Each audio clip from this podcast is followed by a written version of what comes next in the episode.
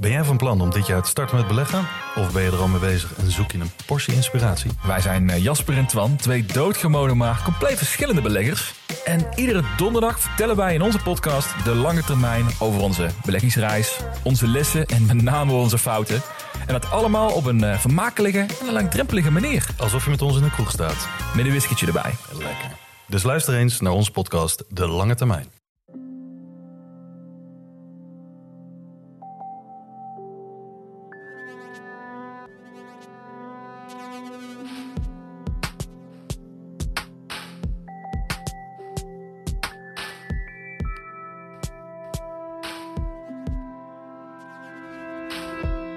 Hey, ik ben Pieter, van Relaas. En deze week stel ik je trots een nieuwe podcast voor. Onderhuids. We hebben hem gemaakt met het Relaas-team samen met de diversiteitsdienst van Brugge.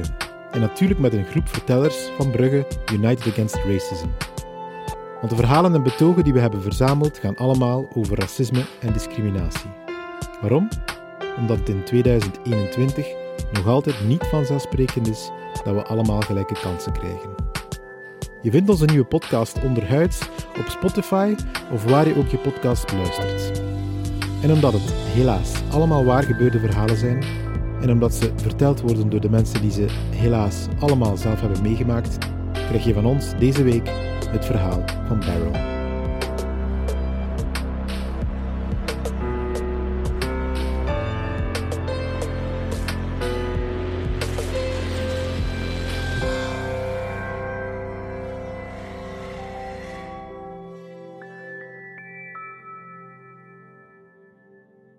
Ik ben Beryl, een Afrikaans vrouw. Het is nu 2002, 2003. En ik werk als bejaardenhelpster in een woonzorgcentrum in Brugge. Op deze middag zit ik voor een bewoner in een eetzaal. Ik help haar. Ik geef haar eten. De bewoner, de bewoner vertelt.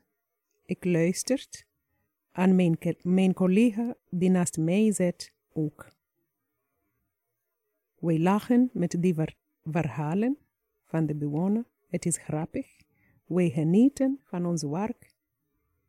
En ik persoonlijk, ik werk hier heel graag. Plots, poef, ik voel een voorwerp op mijn voorhoofd heel hard landen. Ik stop met eten te geven aan de bewoner. Ik kijk voor mij en ik zie Vanessa, mijn collega, bos kijken naar mij. En ze zegt, ik heb het gehad met de neger. Ik ben in shock. Ik heb pijn. Vanessa heeft mij fysiek aangevallen. Maar waarom? Wat is haar doel? Wat is de aanleiding? Waarom laat ze mij niet mijn werk doen? Ik voel me gekwetst. Maar eigenlijk, het is geen geheim. In de tijd dat ik hier werkte, heeft Vanessa en haar bende, haar klikjes, haar groepje, als ik dat zo mag noemen. Ze hebben mij altijd uitgelachen in de hangen. Vanessa maakt vaak grapjes over de lelijke apen. En Vanessa wil nooit samenwerken met mij. Ze antwoorden nooit als ik goeiedag zeg. Ze vertrekt van tafel als ik bij kom te zitten. Kom nooit naar de eetzaal van de personeel als ik daar zit. Ik weet dat ze mij neger noemt, want ze zegt die neger. Heel luid, luid genoeg zodat ik kan horen. Het is duidelijk dat ze mij haat. Ik voel dat. Ze kent mij niet want ze heeft nooit met mij willen werken of praten of gewoon mij leren kennen. Ze heeft gewoon geen tijd gemaakt om ooit te vragen van waar kom je of gelijk wat. Nu weet ik zeker dat mijn huidskleur, mijn afkomst, dat stoort haar. Ik denk het, ik ben zeker. Na deze gebeurtenis, ik ga naar de directie om mijn verhaal te vertellen, wat daarnet gebeurd is. En later die dag ga ik ook naar de politie om mijn klachten in te dienen. Dit doet mij pijn. Dit kan ik niet zomaar laten gebeuren. Het is vaak gebeurd dat ik uitgelachen ben, maar dit gaat mij te ver. Mijn andere collega's bevestigen mijn verhaal en ik ben zo dankbaar. En Vanessa krijgt een ontslag. Het is duidelijk dat dit te ver gegaan is. Het is puur racisme en haat op mijn werk. Het is nu 2004 en ik werk ergens anders in een ander rusthuis. Het is zeven uur op een zondagochtend en ik ga mijn eerste bewoner helpen. Op zondag is het meestal intiem wassen en kleren aandoen. Ik klop aan de deur en ik ga binnen. Ik zie meneer liggen in zijn bed, zonder dekens op hem. Hij heeft geen onderbroek en geen eh, pampas aan. Ik kom je helpen, zei ik. Ik kom je wassen en kleren aandoen. Mijn naam is Beryl en ik ben een nieuw verzorgster. Meneer kijkt omhoog. Hij legt nog in zijn bed. Hij kijkt weer omhoog goed naar mij en hij zegt: Kijk, hij staat klaar voor u. Begint u maar aan. Hij wijst met zijn vinger naar zijn piemel. En ik vraag: Wat zegt u, wat blief? Hoe bedoel je? Hij antwoordde: Iedereen doet dat. Zij spelen met mijn piemel. Jij gaat dat zeker goed doen. En jij bent een zwartje. Jij, negerinnetje, jij gaat dat beter doen dan de anderen. Allee, begin maar. Dat wassen kunnen de anderen ook doen, zegt hij. En dan zegt hij, ja, ik heb nog geen negerin gehad. Allee. Ik zeg, meneer, ik vind het niet mooi dat je dit vraagt aan mij. Het is onrespectvol dat je mij seksueel dingen vraagt. Dat is niet mijn job. En ik ben hier niet voor zoiets. En ik vertrek, want ik ben boos, ik ben gekwetst. Ik voel me plots als, alsof dat ik werkt. Als ik een, een vuil werk uh, moet komen doen hier voor deze meneer. Ik weiger meneer te wassen, ik ben weg. Telkens word ik teruggestuurd naar die meneer. Zijn naam staat altijd op mijn lijst om meneer te gaan wassen. Ik weiger, ik klaag. Hij zegt altijd hetzelfde als ik in zijn kamer had.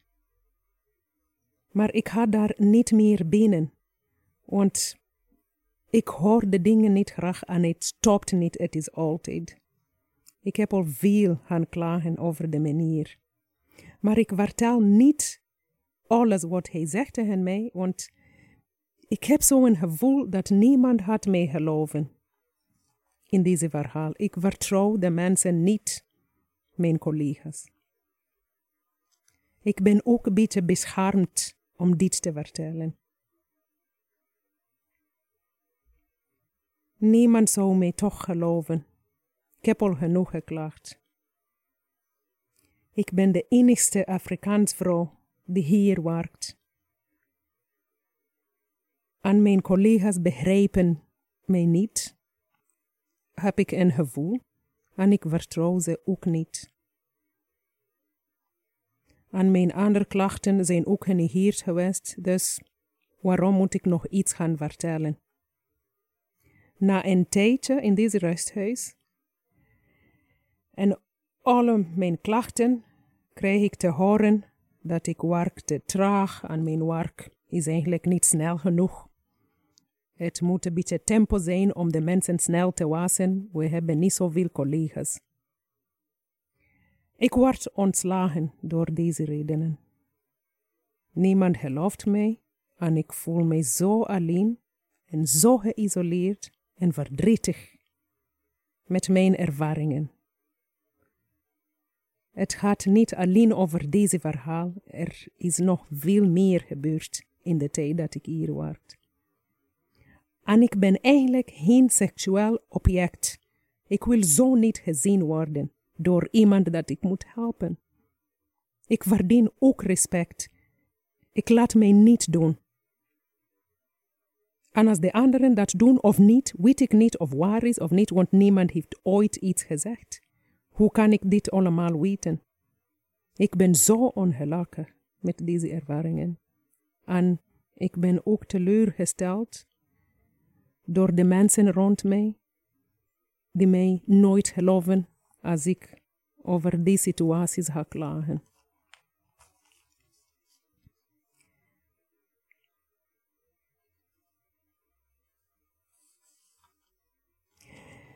Nu zijn wij in 2017, 2018, 2019.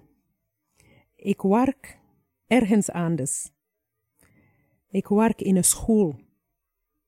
Ik zorg voor kleuters. Het is half uur.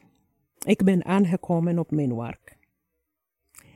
Ik doe de deur open om binnen te gaan. Ik ga nog niet binnen. In de refte.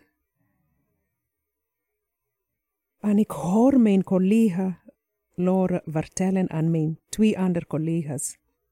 Ja, je moet de neger niets vertellen. Je moet haar niet vertrouwen. Ze komen hier onze werk pakken, onze mannen pakken. En nu beginnen ze ook moeilijk te doen over Zwarte Piet. Allee, zegt, zegt Laura. Niets is goed voor hen. Zij zijn hier in ons land. Zij moeten zich aanpassen of ze moeten teruggaan van waar ze komen. Nu doe ik helemaal de deur open en ik ga binnen. Ik zei tegen Laura, wat blieft, wat vertel je nu allemaal? Je bent gewoon haat aan het verspreiden, dat is niet waar. Ik vind het niet leuk, de dingen dat je vertelt. Zij zegt, oh, dat was eigenlijk de waarheid, maar ja, dat is zo. Het is ons land, wij ervaren het zo. Ik vertel niks meer. Ik doe gewoon mijn werk. Ik ben gekwetst, ik ben kwaad binnen. Later in de dag, ik ga naar de directie en ik vertel hetgeen dat gebeurd is. Ik word gezegd van, goh, het is misschien niet slecht bedoeld, allee, je weet hoe dat de mensen hier kunnen zijn. Maar ik zei, Laura zegt mij vaak racistische dingen.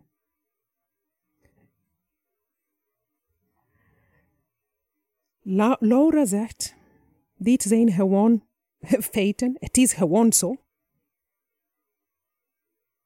Maar Laura noemt mij ook vaak neger. Een ander collega die hier komen werken is, heeft zij ook gezegd tegen de anderen, ah, er is een nieuwe neger in de andere afdeling. Laura zegt ook daarbij, hoe is het mogelijk dat ze altijd maar zulke mensen werk geven hier? Ik heb dat gehoord. Ik heb gezegd tegen Laura, voor mij, je mag mij nooit meer neger noemen of negerinnetje. als je het goed bedoelt of niet bedoelt, of Negaren is een mooie naam of niet een mooie naam, ik ben Beryl. En als je mijn naam vergeten bent, ik ben een Afrikaans vrouw. Oké? Maar Laura heeft mij niet graag, daarom noemt ze mij Negaren of Neger. Op deze dag, op een andere dag, we zijn nu een week verder. Ik ben in de opvang op een woensdag. De ouders komen hun kinderen halen in de refter waar ik uh, de kinderen opvang, zoals altijd. Het is altijd mijn shift. Op woensdag is Laura altijd bezig met poetsen, want Laura is een poetsvrouw. Die komt vaak helpen bij mij als iemand tekort is. Eigenlijk is, is Laura de poetsvrouw van de school. En ze komt helpen in de refter. Maar vandaag komt Laura vertellen aan mij, ja, Beryl, ze komt vertellen met een glimlachje in haar gezicht. Ze is super blij als ze vertelt. Ja, ik mag vandaag de ouders ontvangen in de eetzaal. Jij moet naar buiten. En ik zei tegen Laura, ik ga niet naar buiten. Ik sta hier altijd en ik blijf hier staan. Terwijl we bezig zijn, twee minuten later, komt de directrice binnen in de refter. En ze zegt, oh Beryl, wil je Laura um, laten de ouders ontvangen vandaag? En ik vraag, uh, mevrouw, kan je mij zeggen waarom? Ik doe altijd deze werk. Het is woensdag en Laura, die moet poetsen, omdat de school leeg is. Iedereen is naar huis. Maar ze zegt, het verloopt hier niet zo goed als een vreemde hier staat.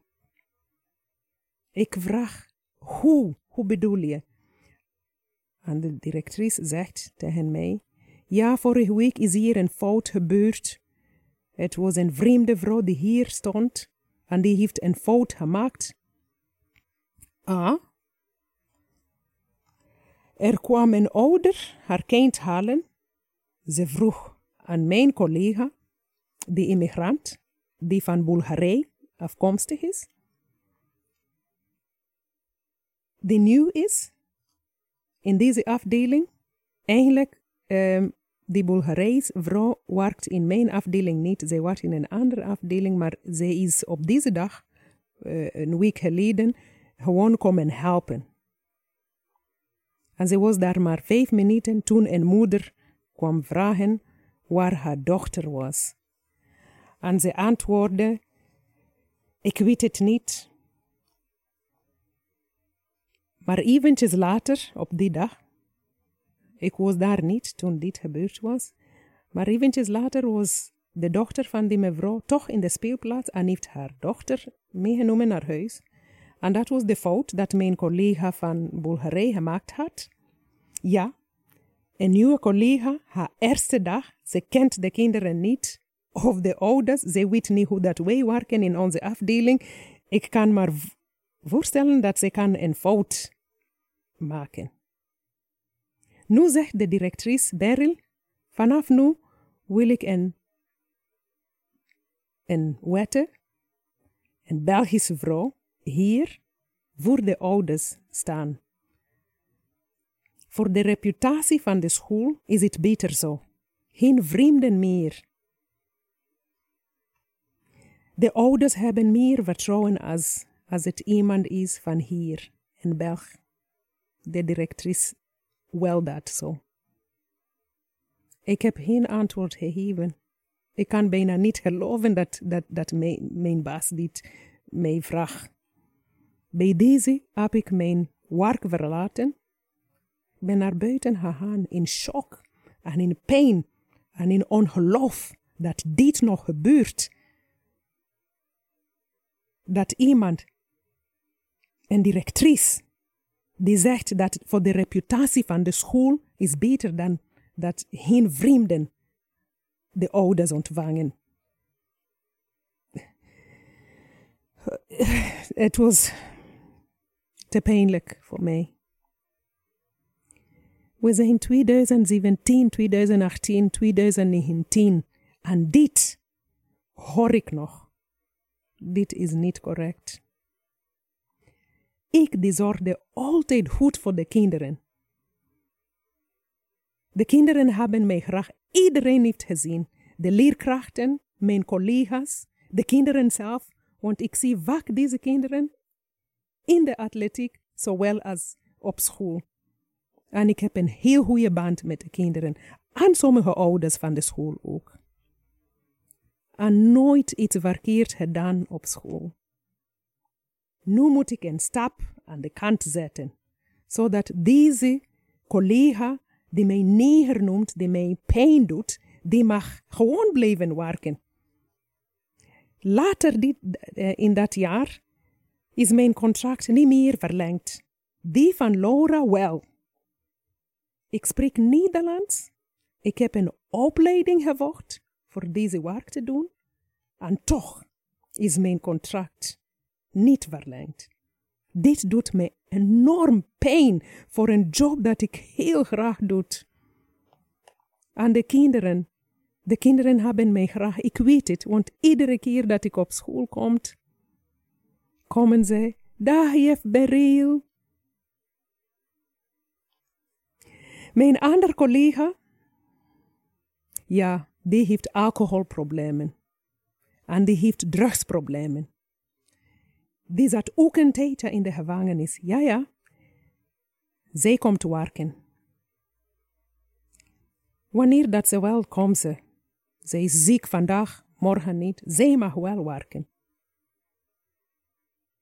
En ik, ik heb een verkeerde kleur.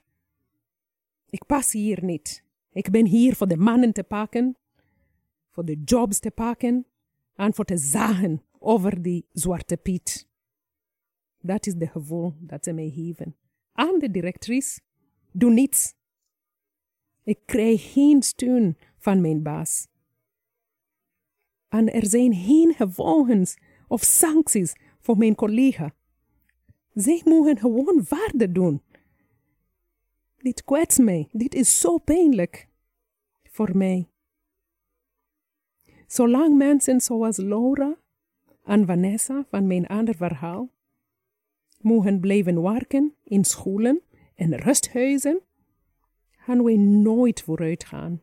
Die haat gaat blijven. Ja, ze vinden een groep, ze maken een klikje en het is mij of zij tegen mij. Zij zijn in een groep, zij komen met een verhaal en het is hen of mij. Zolang mensen zoals deze directrice nooit luisteren en steun geven aan de slachtoffers zoals mij, kunnen we ook niet vooruit. Ik vertel mijn verhaal omdat ik weet, er zijn anderen in mijn situatie die gewoon zwijgen. Ik heb al veel, ik heb al veel dingen niet verteld, altijd maar zwijgen en gewoon doen, terwijl ik pijn heb. En gewoon veel mensen die zwijgen om hun job niet te verliezen. Ik ben vernederd, ontmoedigd, beoordeeld omwille van mijn huidskleur. En ik vind dit, dit kan niet meer. Dit doet mij pijn. En het moet stoppen met racisme. Geef mensen zoals Vanessa en Laura geen platform om de hat en de leugens en de racisme te, te verspreiden. Dit is mijn verhaal, dit is mijn ervaring, dit is mijn waarheid.